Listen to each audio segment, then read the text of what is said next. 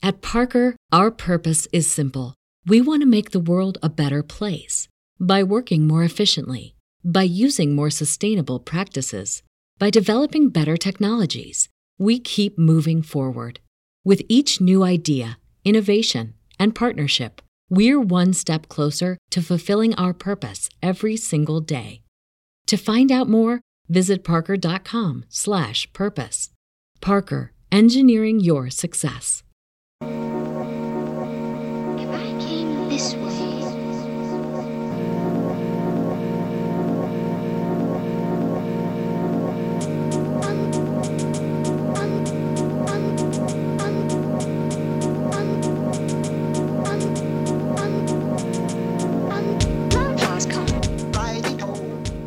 Welcome to the Psychovertical Podcast.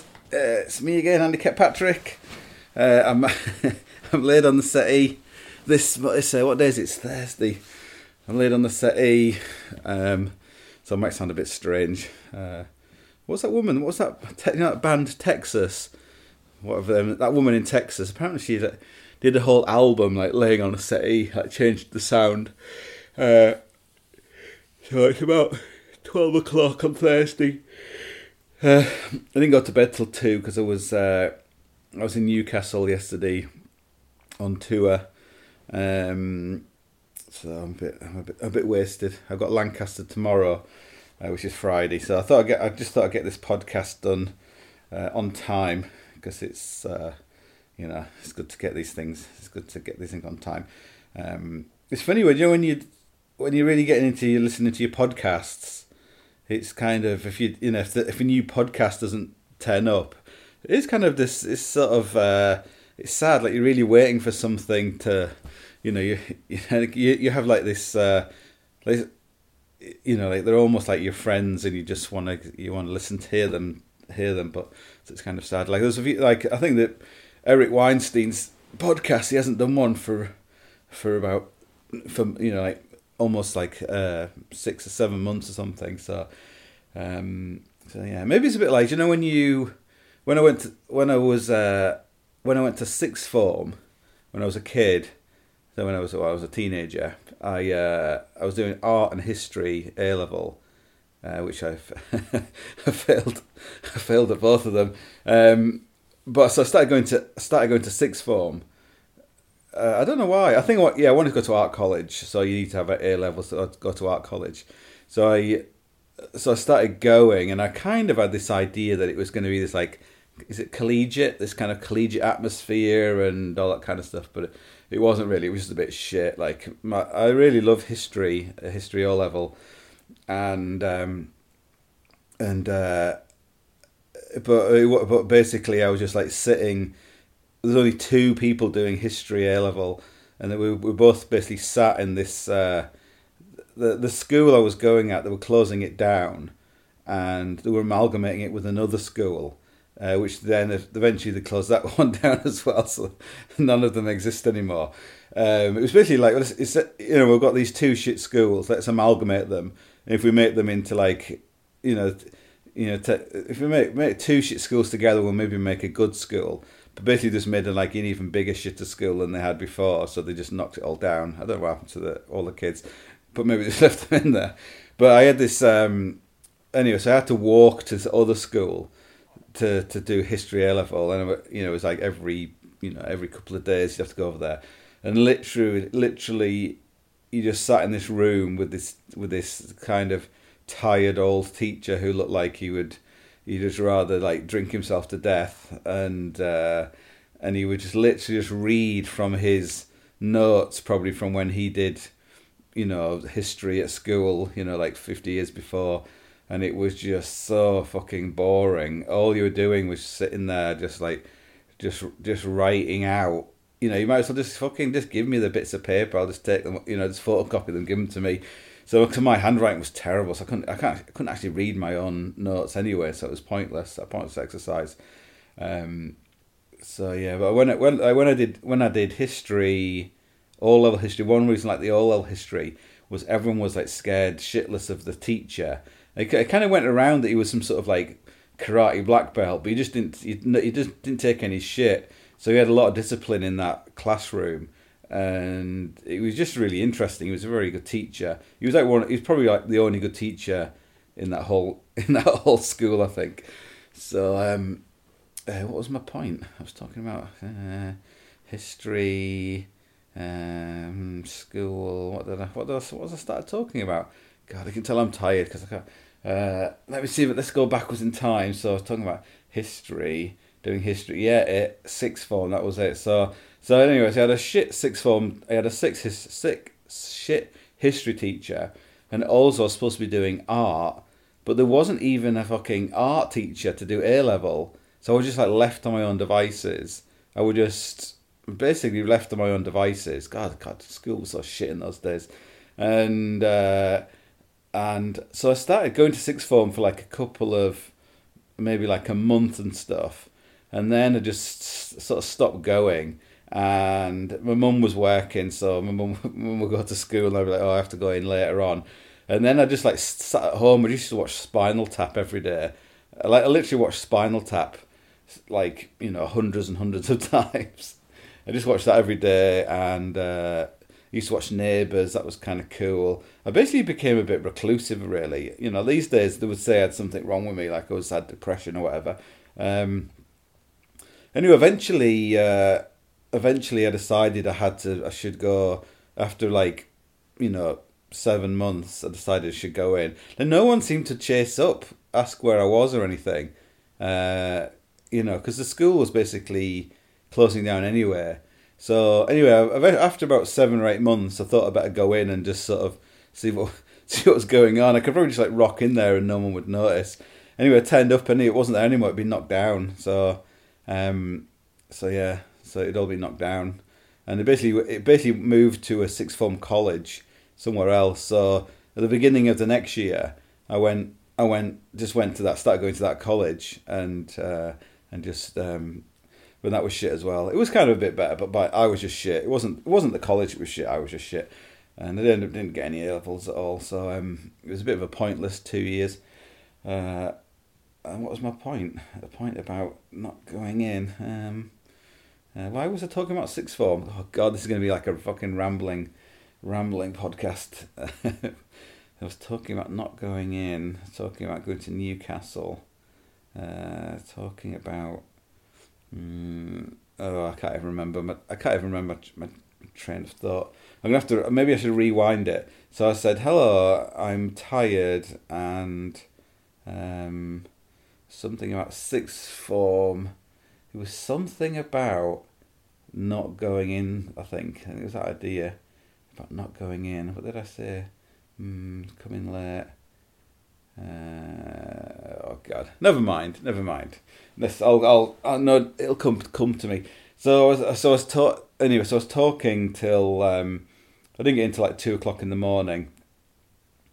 Uh, and it's always it's always kind of uh, like when you're on tour. The big thing is to not get too tired because tomorrow, like I've got, I've basically got like four four gigs one after the other starting tomorrow so you just kind of get worn down, and the tighter you get, your your your brain starts going. And because you're standing on the stage, you haven't got any notes or anything. You just have to be a little bit on the ball because you can get a you know you can kind of forget where you forget where you are. Like yesterday, I was on the stage and I couldn't remember the name of Lukenya, which is a crag I climbed at in Kenya, and then I couldn't remember Hell's Gate, which was another crag I climbed at. And I actually asked, to, he just had to say to someone in the audience, "Anybody know where this is?" And he was like, uh, Hell's Gate. I was like, that's the one. So so yeah, you start losing it a bit. Like I was I was thinking last when I was thinking about when I had this job on um, Charlie and the Chocolate Factory, the like Tim Burton film. There was you're on this set, you're on a set, and the lighting is exactly the same. Like the reason you have a set rather than cl- filming outdoors is you com- you can completely control the environment and the lighting. So you just literally press a button, and the lighting is exactly the same every day, you know, weeks for weeks on end. Um, and the problem with that is there's no, you don't get any sense of time because the light doesn't change. And that that job was so boring that after about two months of being on this ginormous set that's in like the 007 soundstage uh, in Pinewood Studios, like after after two months, sometimes I'd be standing there and be like, "Have I just got here, or am I about to go home? Like, what day is it?" Like, I literally had no idea uh, where I was or what time it was. You know, it was because it was just like this. Like every day was exactly the same. So, so someone told me a story that they they were in the um, SAS and they got this guy and uh, who was on some kind of inter- interrogation training, and they put him in a barrel like a like a oil barrel, and they closed it, and then every hour they put some food through the bottom, um, you know, like put his breakfast in and then his dinner in, and then every hour, uh, and he thought he'd been in this barrel for like a week, but he'd only been in there, you know, for like two days or something. Sure, sure, sure, two days is bad enough. Um, this is, why why am I talking about this? I don't know. Uh, um, so, I was, but I was, I was so anyways, it, it kind of went again like all all the gigs. They're all they're all like not as busy as they usually be, but you just have to. It's it's all about the aggregate of how many how many bums on seats you have for the whole the whole tour, and um, so I was driving. I was driving back from there it was like at midnight. I had to stop at the services to get a, some coffee, so I didn't like to crash my car. And uh, the poor like the woman working in the coffee, the coffee like Costa Coffee in the services, like the services were completely dead. This like woman all by herself, like working behind the thing. And I was thinking, like, Christ, like what a what a what a job. Just because often like if you have a shit job, but what makes it not shit is the people you're with. You know, often often you can get like a good job with shit people or a shit job with good people, and it's better to have the, you know, like in the long run. In the in the short term, you can deal you can deal with shit people, but in the long term, you know, you bet you're better with with with you know people who make your life better really, and so I was trying. I thought of. I was thinking often when you work in that kind of uh, retail kind of hospitality thing, people don't treat you like a human being. They just think you're of a um, you know, remember like remember Transformers? You know, it was like Transformers, robots in disguise. So there's you know someone who worked in the shop and used to someone used to go part timers, robots in disguise. Anyway, that guy actually Weird Steve he was called. He actually turned up on um, University Challenge, which is kind of weird. Anyway, um, uh, anyway, so I was trying to talk to the woman like she was a human being and I was saying, "Oh, do you meet do you meet many vampires? Do you get many vampires coming in here?" And I was saying you could make a really good sort of Buffy the Vampire Slayer series, but with a woman who works in Costa, uh, who fights vampires and things. Although it'd be quite hard because you always have, you'd have to be you'd have to be uh, available to make coffee for for like truck drivers and you know people who drive around at night. Um, there's only one other guy in there. Um, there was one, there was one other guy in there, and it was kind of weird in that he had really badly shaved hair, like maybe someone else must have done it because it was like really patchy. And then I was wondering if maybe he had tattoos under his head, but it actually I think it was just really bad, bad, um, bad shaving.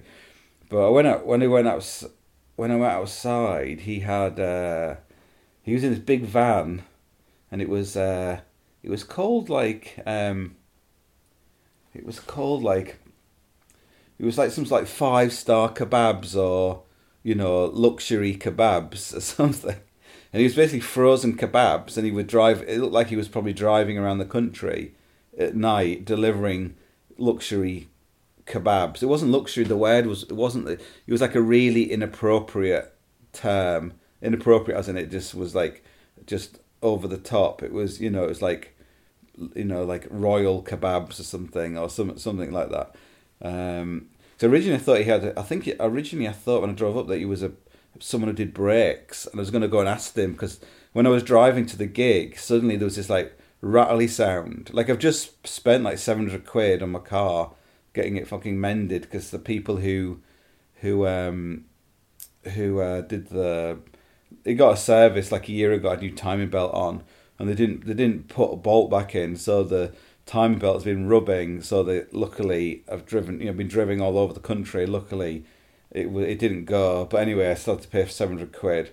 So it's like one. It's like snakes and ladders. You know, you you're making money, but you're spending you're spending money in the process. So I just thought you just thought it's just thought it is what it is. So I um uh, anyway, so I just paid that all this money, and I'm driving driving to Newcastle, and suddenly this like weird sort of noise, and uh, like coming from the from coming from the side of the car, and I sort of pull over, and I'm like, oh, maybe it'll just disappear. Start driving again. It's like, no, this is. It sounded like something was dragging on the bottom of the on the on the ground, but just couldn't see anything. What the problem was.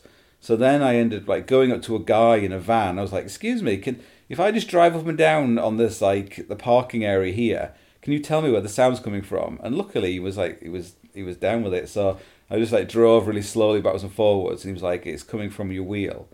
So I ended up having to like lift the car up. Like, you know, luckily all my all my training from Africa, I had to like literally change a tire every day, so I'm very good at it now. Then so I lifted the car up, took the wheel off, and then there was a behind where the brake is, the brake pads. There was like a metal plate that somehow come off. Um, it looked like some sort of protection plate, maybe hopefully. Anyway, it kind of come off and it was sort of like banging into everything.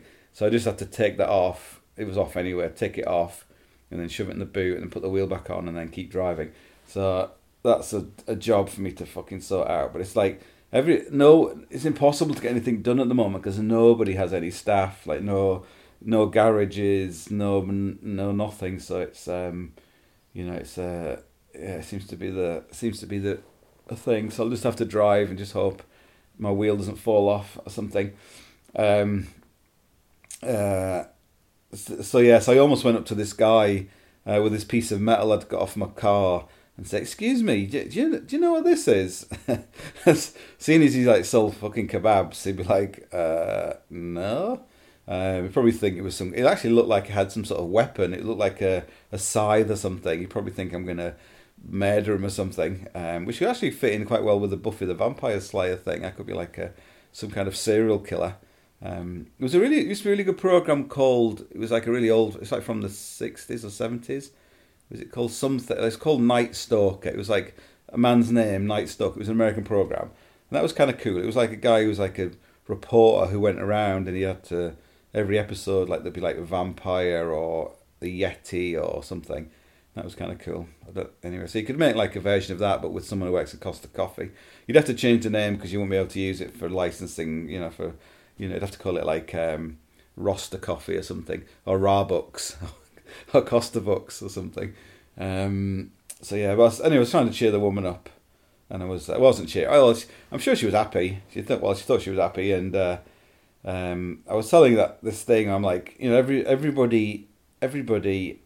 Um, every every job that people do, no matter how you know bad it is, like through that job they learn some wisdom about about humanity, about about the world, and I'm like, so I go. I always give this example. I've probably said this before. This example of I once asked somebody who sold ice cream in an ice cream van. I was like, "What have you learned in your life from selling ice cream to people?" And he thought for a minute, and then he was like, mm, "People really fucking love ice cream." So anyway, so I said this to the woman. The woman laughed, and then uh, maybe sometimes you're not really used to somebody being like, you think like, why is this person, why is this random person being so chatty? Like, is he on drug?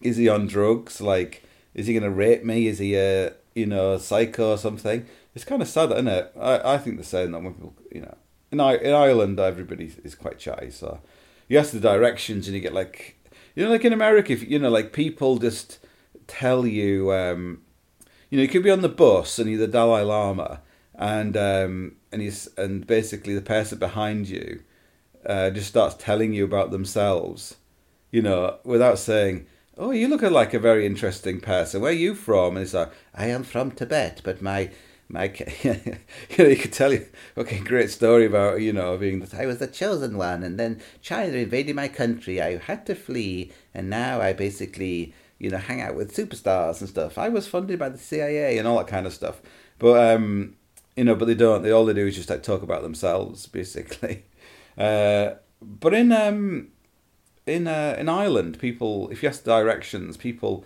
will basically you know tell you a big long tale. But it's always it's always really interesting. It's never really about them. It's always about you know other people and stuff. It's, it's kind of cool.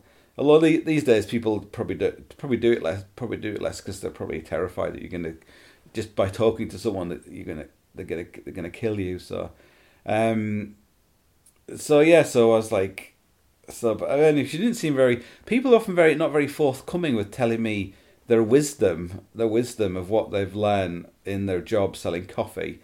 So I was I had to sort of you know I'd sort of set it up now. You had to keep going. So I was like, well, what? Um, I was like, do you think most people, if we actually ask them, like quiz them on the coffee, would they actually know what it is they drink? You know, like so. What's the difference between a flat white and americano? Or what's the difference between you know this coffee or that coffee?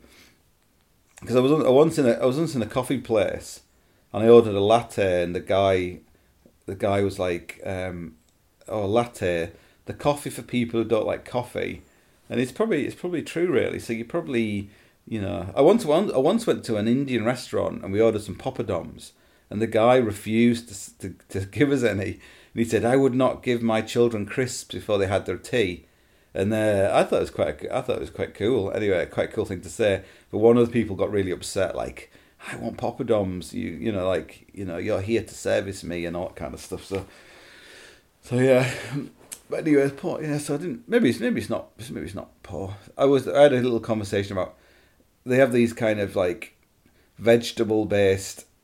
I always I keep saying that, but anyway, plant based, not not bacon sandwiches where it looks like a bacon sandwich, and you pay for it, and you get in your car and you're driving along and you open it, it's like what the fuck's this? And it's like those Razzler. Was that is that any is that a porno magazine? Razzler something. Um, uh, like uh, any Rizzlers. Are there Rizzlers? I know that we make cigarettes out of. Anyway, it was just this like you know, it, it's supposed to look like bacon if you've never seen bacon. If someone's describing over the phone what bacon would look like, that's what this looked like. And it was like disgu- absolutely disgusting. So yeah, that's that. I need to read the. You shouldn't be. You shouldn't really be putting fucking non-bacon bacon sandwiches next to bacon sandwiches. That's like you should have a completely separate place for them. Ideally, like in a in a skip because the woman said no one buys them. I only only people who buy them are idiots like me who don't really pay attention to these things. So, so yeah, I keep see I keep using the word vegans in my talk, and I have to be. I think I must. I think I might be losing people because get people don't like that kind of, you know, that offensive kind of language. So, um, I had a little. I I suddenly thought about something. Then I had a little side. Was it about bacon sandwiches? what was it? What was it about? Like I know I'm, I know I'm rambling here. I'm gonna get I'm gonna get to the point in a minute. Um, bacon sandwiches. I bought a bacon sandwich. Oh yeah, that was it. When I was in when I was in Newcastle, I needed to get some food because it's good to eat. It's good to eat something before you go on stage, and it's good to eat something at the half time because otherwise you have a bit of an apparently have a bit of an energy dip. Uh, so I went I went over to the there was like opposite the Newcastle Opera House, Newcastle Theatre and Opera House. It was like a little tiny uh, corner shop, and I don't know if you I don't know if anybody's old enough to remember Mr. Ben. So Mr. Ben is you know this man he would go into a shop, into like a tailor's, and the man was like magic who owned tailors, and he would say, "Put on this uniform." and then go through this curtain and he would find himself in this magical world. So he put on the, uniform of like uh, it wasn't uh, you know, First World War soldier, and he'd go through the curtain and he'd be in the First World War or something. He'd put on the uniform of a train driver and he'd go through and he'd be like, where there was trains or something. Um, anyway, this was like that, but it was like, but like to do with porno magazines. Because basically, I opened the door and there was Mister whatever his name who owns owns the owns the Mr. Ben's shop, and uh, there was just this massive big rack of porno magazines. Like no, it wasn't. It was what? It's like two massive racks. You know, usually have the top shelf. I don't even have it these days. You know, used to in the olden days you had the top shelf was all porno magazines. Unless you're in Norway, in Norway all the porno magazines are on the bottom shelf, which is kind of weird. I think it's kind of you know indoctrinate children into it's okay. You know, like sex is not a bad thing. Well, it obviously is. So anyway, so they have all the porno magazines on the top, but they had like just two massive shelves of porno magazines, and no other. There was no like Woman's World or Titbits or whatever. There was just like these two these two things. Um, and I said to him like, "Oh my god, like what's what's what's what's going on? Like it's like going back in time in here." And uh, I thought, you know, the people that have the internet in these parts, it was really weird. He was like an Indi- he was like an Indian guy, and uh, I bought two Snickers, put two Snickers bars and some crisps. Not good, not good healthy food for uh, for being on on the stage, but it was okay. And it was like one of those places where it's like, oh, you have to spend more than three pounds to to use the card machine. It's like, Christ, what's this? Anyway, that's, that was another thing. When I went to the theatre, they said like, can I? I need what's the Wi-Fi code to use the theatre? And they're like, oh, we have to charge you to use the Wi-Fi. I'm like, what the fuck? Like, have I actually gone through some sort of wormhole and I've gone back to like, you know, you know 2007? You know, it was like, it was kind of, it's kind of a bit weird, really. So maybe that's Newcastle for you. And Newcastle seems to be, it seems to be quite you know, it seems to be stuff going on. There was a really odd, like, one way system where you know, you put you pull up at the theatre and they say, "Oh, you need to park. You have to park in the car park, the multi-story car park behind the theatre. But to get there, you have to go through this one-way system, which took about half an hour to go th- go around to just get back to the other side of the thing. Uh, maybe that was some kind of like time time loop or something, wormhole that I went through. Um, so maybe I did go back in time. So, but I seem to have come back to the real time now. So that's good. Um, so yeah, and that perfectly that perfectly leads on to what I was going to talk about.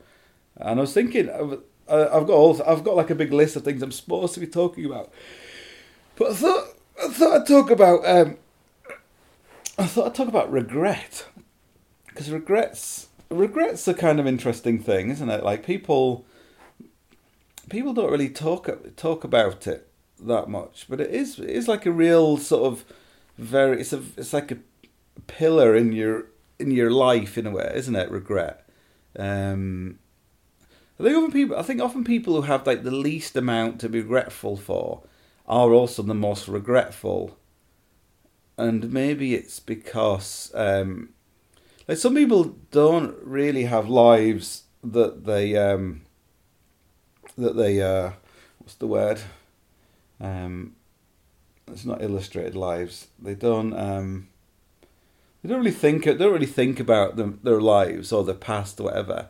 They're just uh, always always kind of they're just not really interested about the. some people aren't interested in the past, and they're not interested about the future either. They don't really think about it, and they just kind of go through life as as if. Um, do you know those like video cameras you can put on your car that stick that are on the front of your wing mirror, and they're filming everything that goes on but they're only filming. You know, they're filming.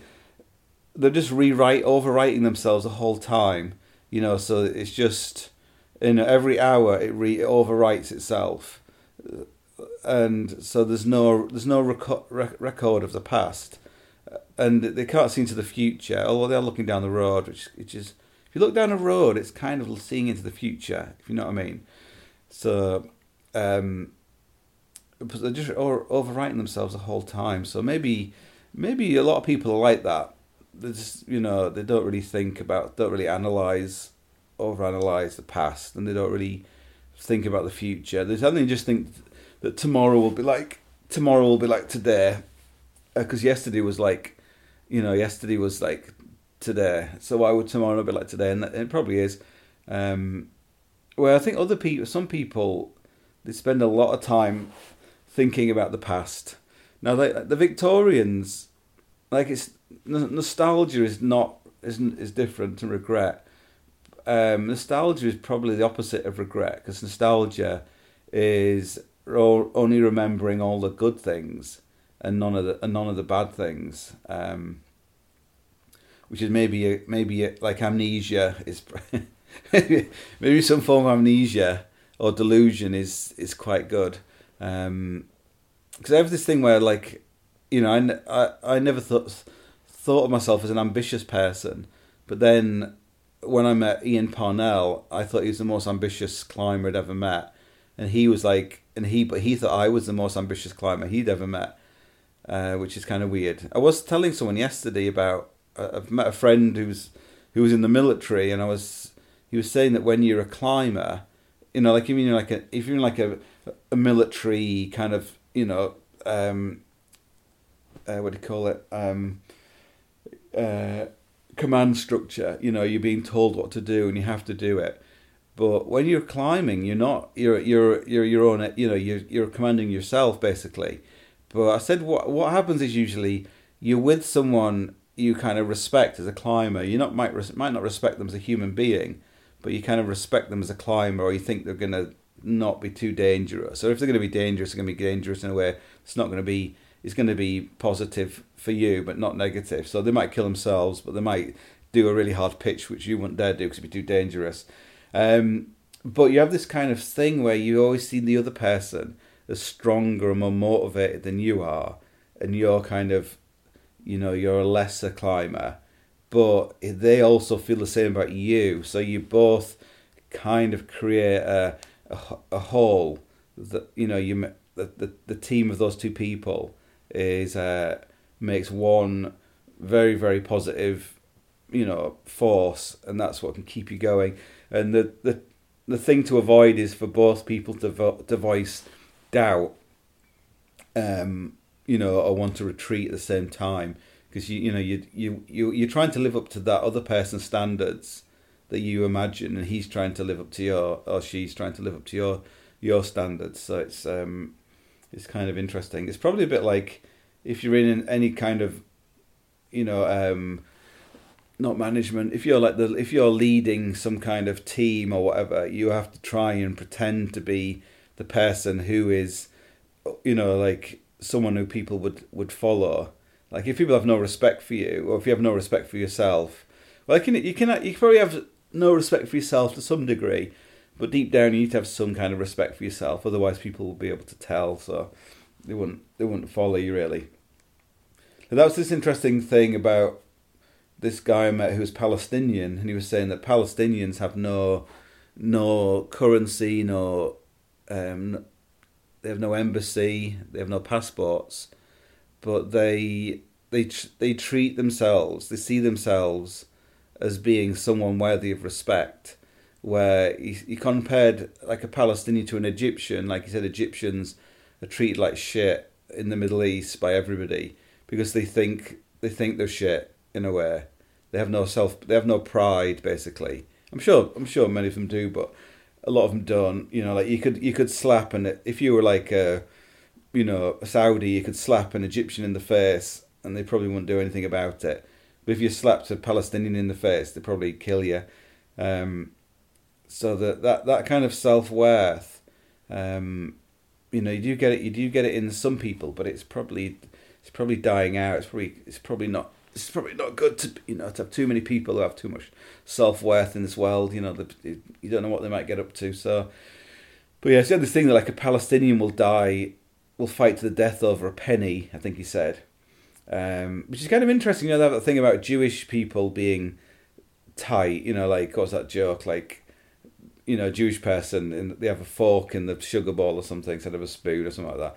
But you know, but I I wonder if again if it's not about it's not about like you, you know, you basically Palestinians and, and Jews basically, you know that that culture is basically the same culture really, you know. So there is the, the, the, they have the most in common basically, you know, like someone who was, you know, multiple generations living in Israel, Palestine, and uh, and a Palestinian, they have more more in common than they have with anybody else in the world, but yet they're like they're kind of they're kind of well, we we believe that they're enemies, but they probably are like cousins, really.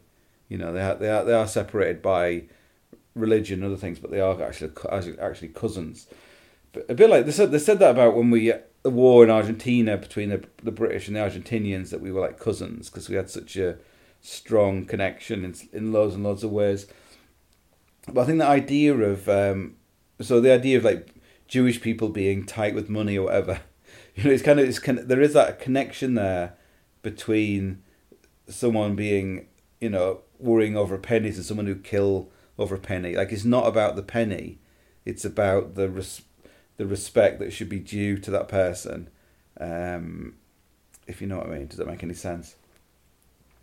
So anyway, back to regret. So, so yeah, so maybe maybe there is maybe if you have this kind of amnesiac kind of state where you never you never really consider the past is probably quite good but you're probably you're probably not being able to uh you're not you probably probably limits your ability to mature and uh, grow and um, learn from your mistakes. Uh, like when you when you when you you know when you're on tour, you're going around and every single night you do you all you think about is all the fuck ups or the things you made a mistake at, you know, or you could have improved, or the time people weren't laughing, or the time someone walked out, or the time someone's you know complained or whatever. You're never thinking about all the positives. You just you're regretting all the mistakes, and you don't like. I'm often very bad when someone asks asks for um, criticism. I'll just be really critical, and I always take it for I took it. I always take it for red that they understand that I actually I'm only making I'm only taking the effort because I think there's so much good about it that it's worth the effort. Like if it was shit, like what's the point? But um, often people take it that all there is is criticism.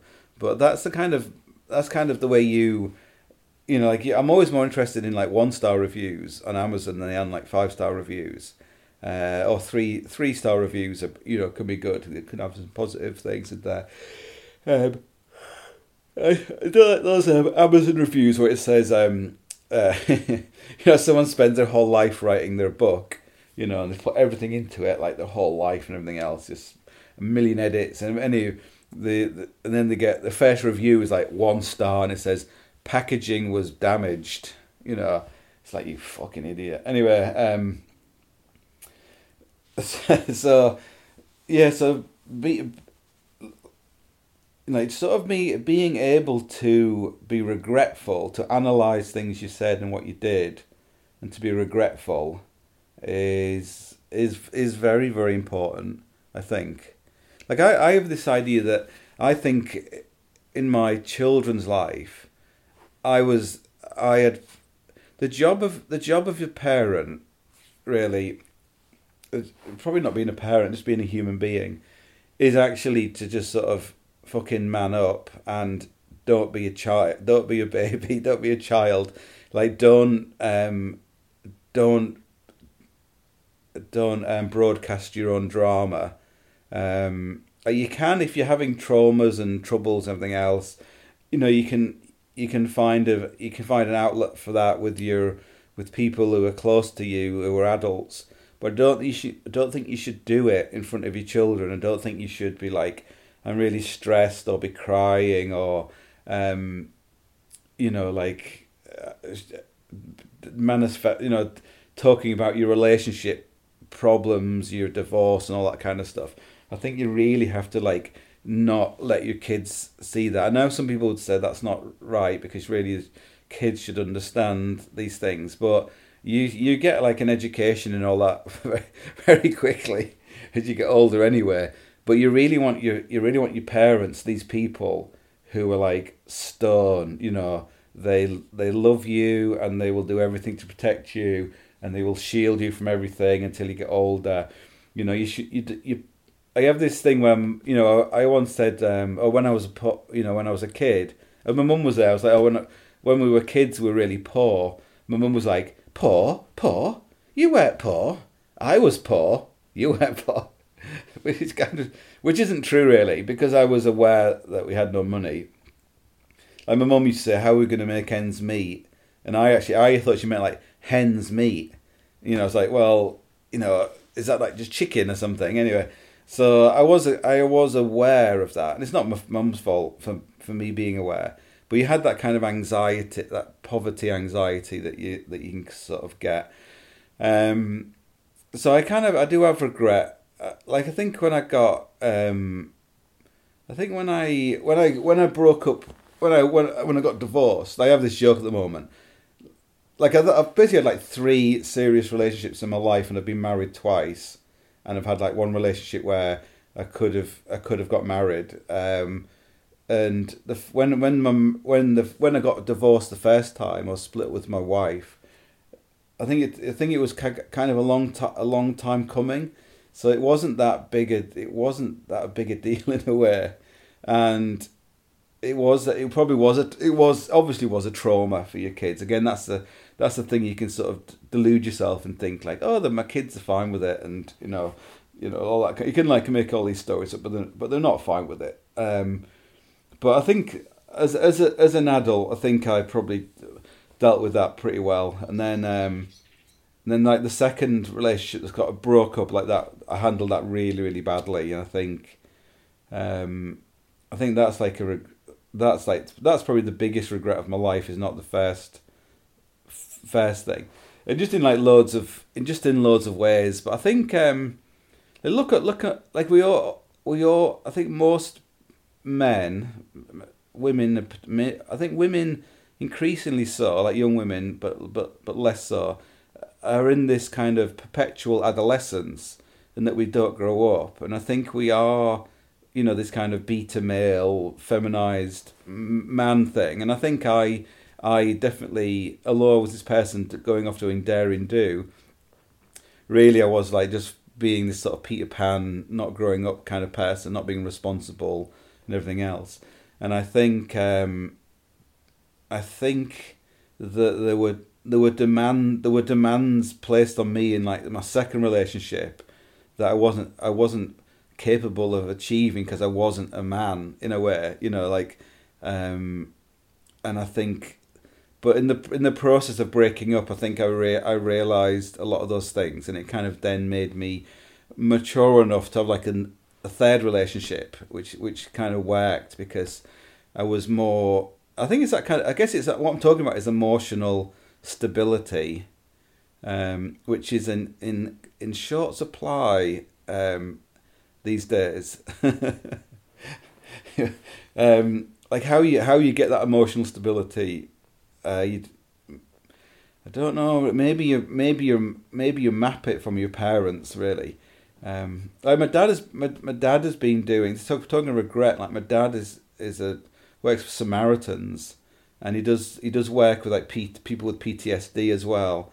And you know he's like re, he's retired now. If he's listen, if you listen to this, hope you don't mind me telling you your age. But anyways, like you know, he should be just retired now playing golf. And remember, say, I said to him recently, like you don't have to. You know, you you feel like you're torturing yourself and just and inflicting a lot of emotional pain on yourself by dealing with other people's shit. Like I hope you don't feel like you feel like you have something to you know pay you know um make amends for like with your own kids and and all that kind of stuff um because you know i think as you i think as you get older like like i you, you often but i think but again, like regret is actually again, like I was saying on the last podcast, it's often a manner. It's a manifestation of love and kindness and caring. Um, even if it even if it was a there was an absence of that in the past that that made you say things or do things. Um, like lash out or be angry or something, angry with your kids, angry with people you love, and all that kind of stuff. And often the people, the people you love, are the ones you could be the most cruel to because you don't really the people, the people you don't, you don't, you have no, you know, thought for, care for. Like it, you know, it doesn't do them any. It doesn't do any good to be, you know, you're just a, you're just a stranger, but you can really, you know, you can be un, incredibly cruel to people you love. Really, um, I think maybe maybe because you, maybe because you feel like you know they they've hurt you and you'll hurt them and but often, often all of it is just a miscommun- miscommunication, and again, a lack of being an adult about things.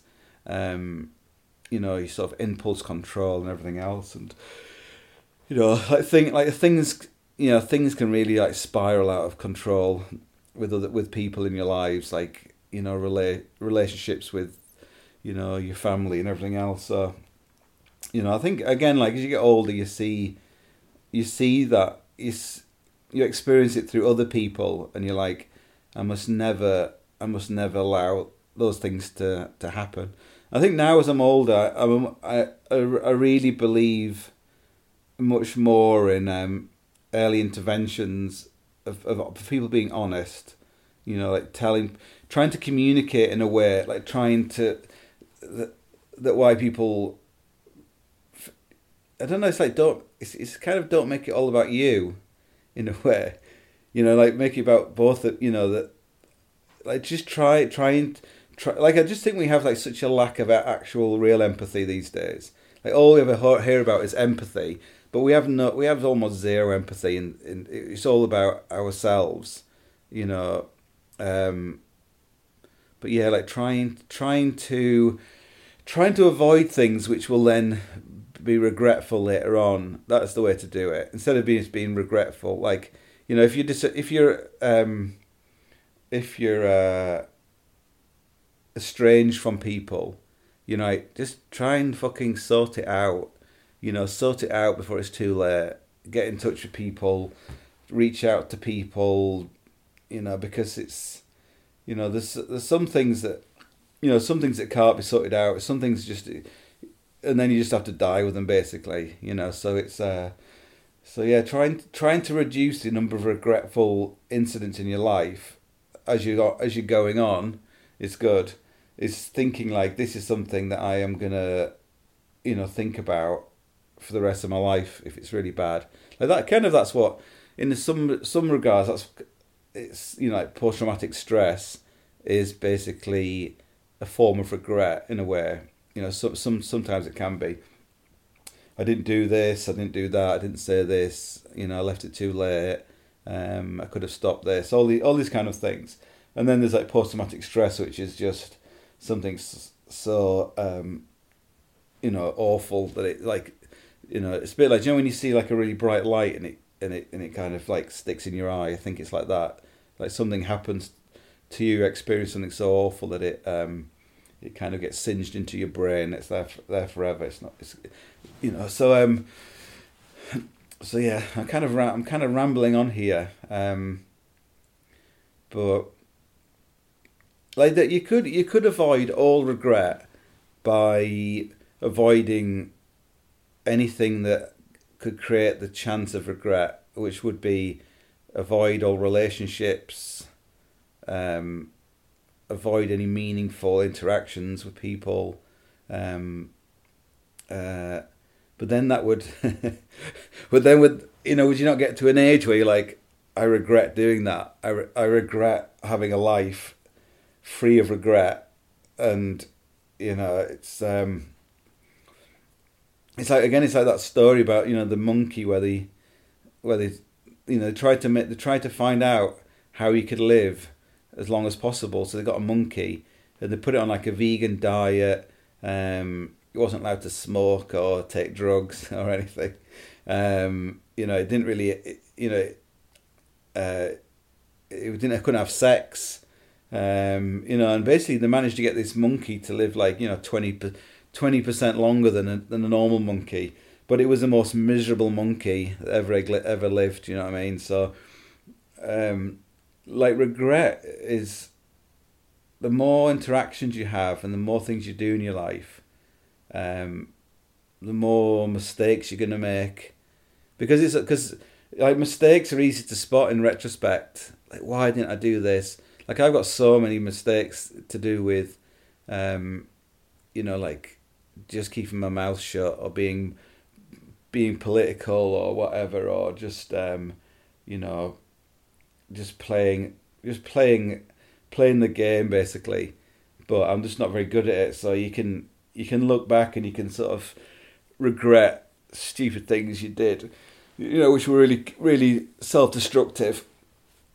But yeah, but again, it's like then it's kind of you also have to look back and uh, you know realize that those those things, that lack of impulse control and um, and lack of really caring about things or holding on to things that were important to you, um, also led to loads of other things. You know, there were, there's people who did everything right and played and, and did the political thing and you know were like a grey man and they didn't get as they didn't get as far. So it's just um, what's the opposite of regret? regret. Um, yeah, what's the opposite of regret? I have to email if you think what it is. Regret. Um, it's not happiness. No, it's not regret. Con- contentment. Content. Contentment. I don't know. It's kind of interesting. Interesting thing. What's the opposite? Uh, maybe it's just best not to maybe maybe it's good to have it in your mind of trying to avoid avoid it. Um, but at the same time, you know, it could it could lead it could lead to far more regret. So maybe just with all these things, maybe just go with your instinct. You know, maybe just try and focus more on your instinct and try and stick to some kind of have some sort of moral backbone and some kind of um, you know, shoot straight, walk the line, you know, tell the truth, ish. Um, um, yeah, try and instead of like focusing on the regret, try and focus on the very simple set of um, principles that you can try and stick to that should stop you. Like, don't kill people, you know, don't shag people you don't really know, uh, don't take shitloads of drugs, um, you know, don't get really pissed, um, don't steal, um, you know, all all this kind of stuff. Because um, often a lot of regret come from those, you know, those kind of things. Especially the murder, that's the worst. Um, depends who you're murdering, though. Um, so yeah. Hmm. Um, anyway, but ultimately, regret is part of life, and if you're if you're alive, then you can regret things, and if you're if you're dead, then you can't. So just kind of uh, don't dwell on it too much. You know, don't don't don't waste your life thinking about. Do you know when you meet someone who's like they're they're splitting up with their girlfriend and that's all they fucking talk about, and some people that's all they talk about for the rest of their lives. You know, like it just ruins their lives. So you can have like a little bit of regret time. You know, sit down like, hmm, what do I really regret, and think about that thing, and then think like, what was the lesson from that? Don't you know, you know, don't open don't open your mouth or don't you know don't ramble on or don't don't don't say these things or you know blah blah blah and if you and if you and if you realize that you you are going to uh, make life difficult for yourself because of because of, the, of your character and your you know temperament everything else then just accept that's the way you are and just and just don't regret it you know but just try and be conscious of who you are. You know, as you get older, you're more aware of who you are. So, um, so yeah. So that's it. That's it. That's it. That's all I've got. That's all I've got on regret. I'm not going to dwell on it anymore. Um, but yeah, yeah, just yeah. I'm sure, like on those cameras, you know, the cameras where you it's like filming everything I've never had one, but I'm I'm guessing that probably the data's in there somewhere. You know, you could go back and and analyze it, but maybe just um, you know, it serves a purpose. You know, the, your memory is there to serve a purpose. So just you know, make sure it, it it serves a positive purpose, not a negative purpose in your life. So, okay, now gonna go off and get a cup of coffee, flat white, americano, whatever. And uh, until next time.